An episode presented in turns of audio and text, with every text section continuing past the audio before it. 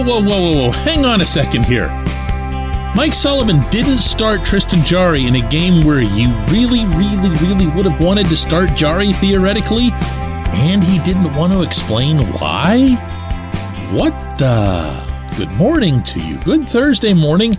I'm Dejan Kovacevic of DK Pittsburgh Sports, and this is Daily Shot of Penguins. It comes your way bright and early every weekday if you're into football and or baseball. I also offer daily shots of Steelers and Pirates that I hope you'll check out. Penguins 4, Capitals 1 in Washington. End of the seven game losing streak. All kinds of goodness in addition to a little bit of badness, that being injuries to both Jan Rutta and P.O. Joseph.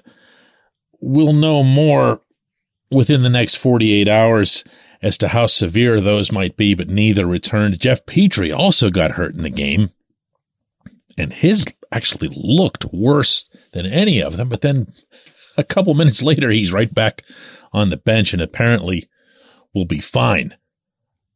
But yeah, they had to do some pretty good things. They had to tough it out. They had to play sound defensive hockey. They had to gasp, hold a lead. And they did all of that. And they did it in front of Casey DeSmith, who was solid, who was aggressive, who was making sure that he stood as tall as possible in the net. He's not a big guy, but he can take away angles whenever he's performing the way he did in this game. And the team really seemed to respond to that.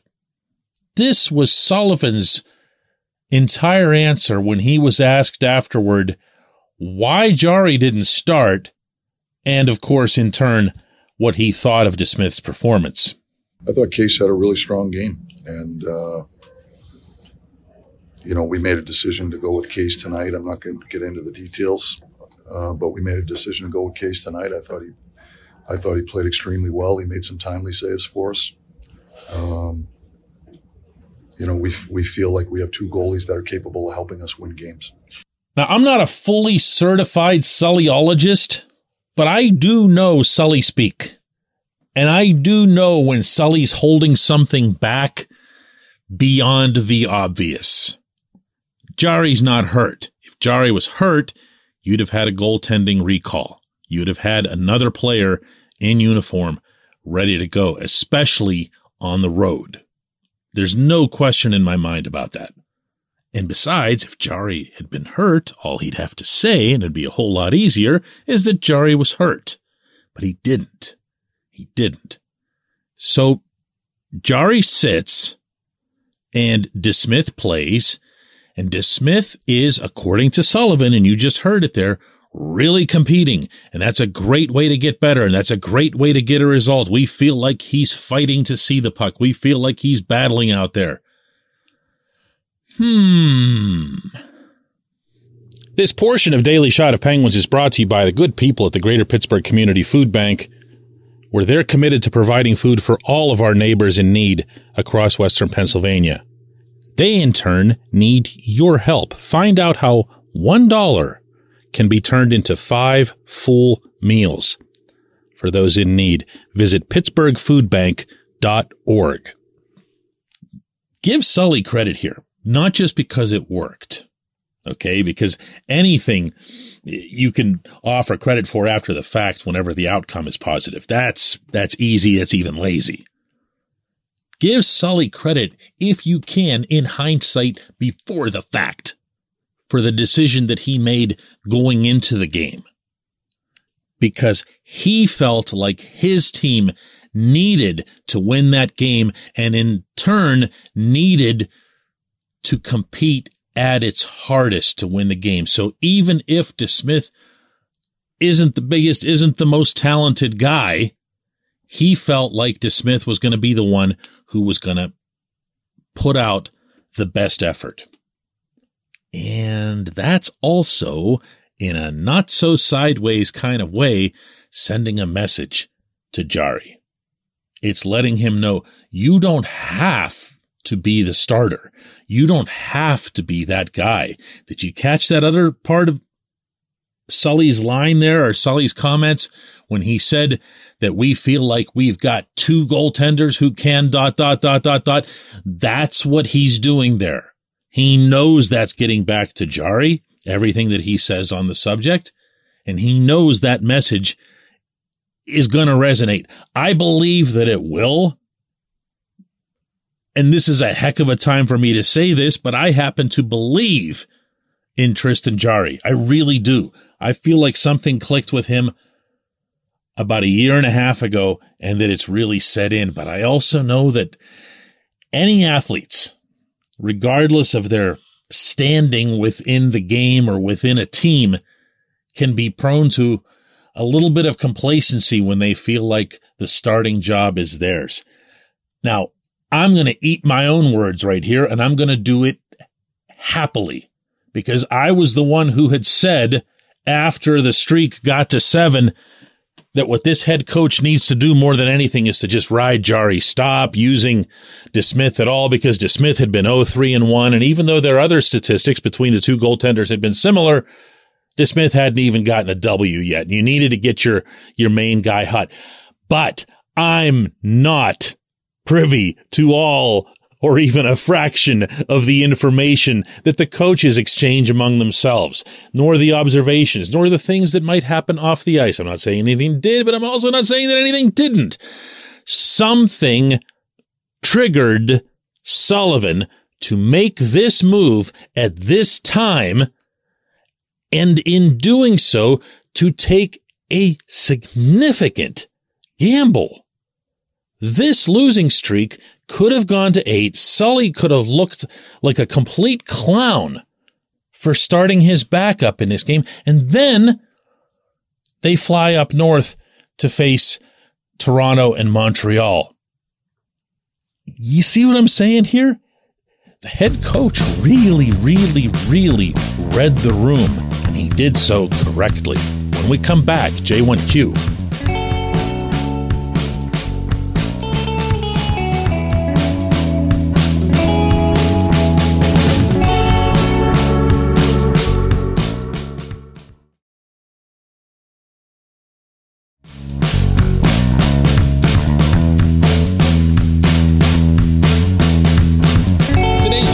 comes from Jeff, who asks Assistant coaches come and go, but the power play always seems to default to a pass first setting.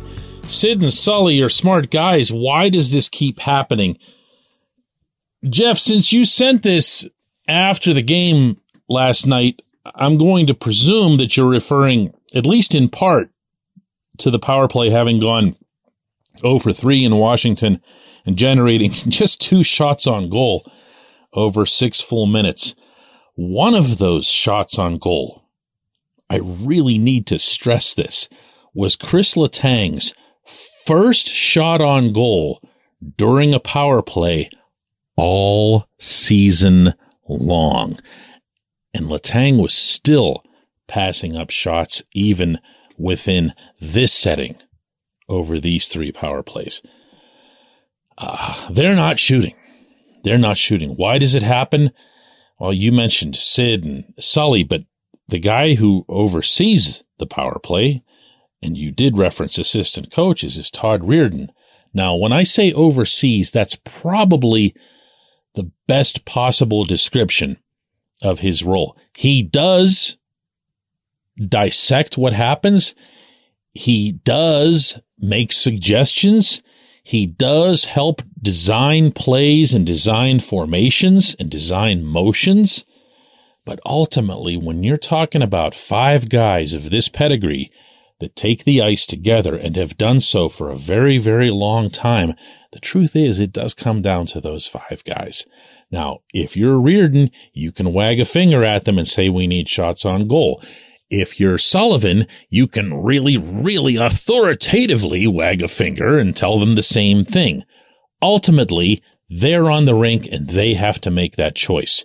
You're not pulling those guys, any one of those five guys, off the top power play unit. You're just not. We can talk about how right or wrong that is and how lunatics running the asylum and whatever else. You're just not doing it. So there's really not much point in us even attempting to discuss or debate it. But they can shoot more and they need to shoot more. Letang needs to shoot more. How many clean or at least semi clean looks at the net did Evgeni Malkin have last night? How many times did you see him get that puck on the right side whenever Letang would go up to center point in a semi umbrella formation and dish off to Gino on the right side and you'd say, shoot it. Just get it through. Oh, and by the way, not every shot needs to be the big heroic one timer. Not everyone needs to be Brett Hull or Alexander Ovechkin. You just need to get it through. You know how I know this? Look at the third goal that the Penguins got, the one by Jeff Petry. That wasn't on a power play, but it was what you want to see on a power play shot. Petry had his head up, and it was the second or third time that the puck had passed through to him. He also was on the center point by the time he got into shooting formation. And I'm going to repeat, this was five on five. But once he got the puck, he had enough of a sight line on who the Washington forward was in front of him, where that Washington forward was going to be if he'd make just one juke and get a shot through. And then he, he let it go. He let it go hard and low. And Darcy Kuemper never saw the thing, much to the credit of Bryan Rust in front of the net. The terrific screen. But that's, that's how power plays have generated goals for like ever. This isn't some strategic thing to go back to your original question. This is just, you've got to get the puck to the net.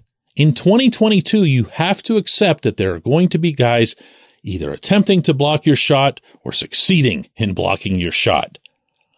You've got to get it through sneak it through, wrist it through, backhand it through, do whatever you gotta do. But the Penguins are actually doing okay for the most part, including five on five and having bodies at the net. What they're not doing is getting pucks through. And that applies in the double when it comes to the power play. I appreciate the question. I appreciate everyone listening to Daily Shot of Penguins. We'll do another one of these tomorrow.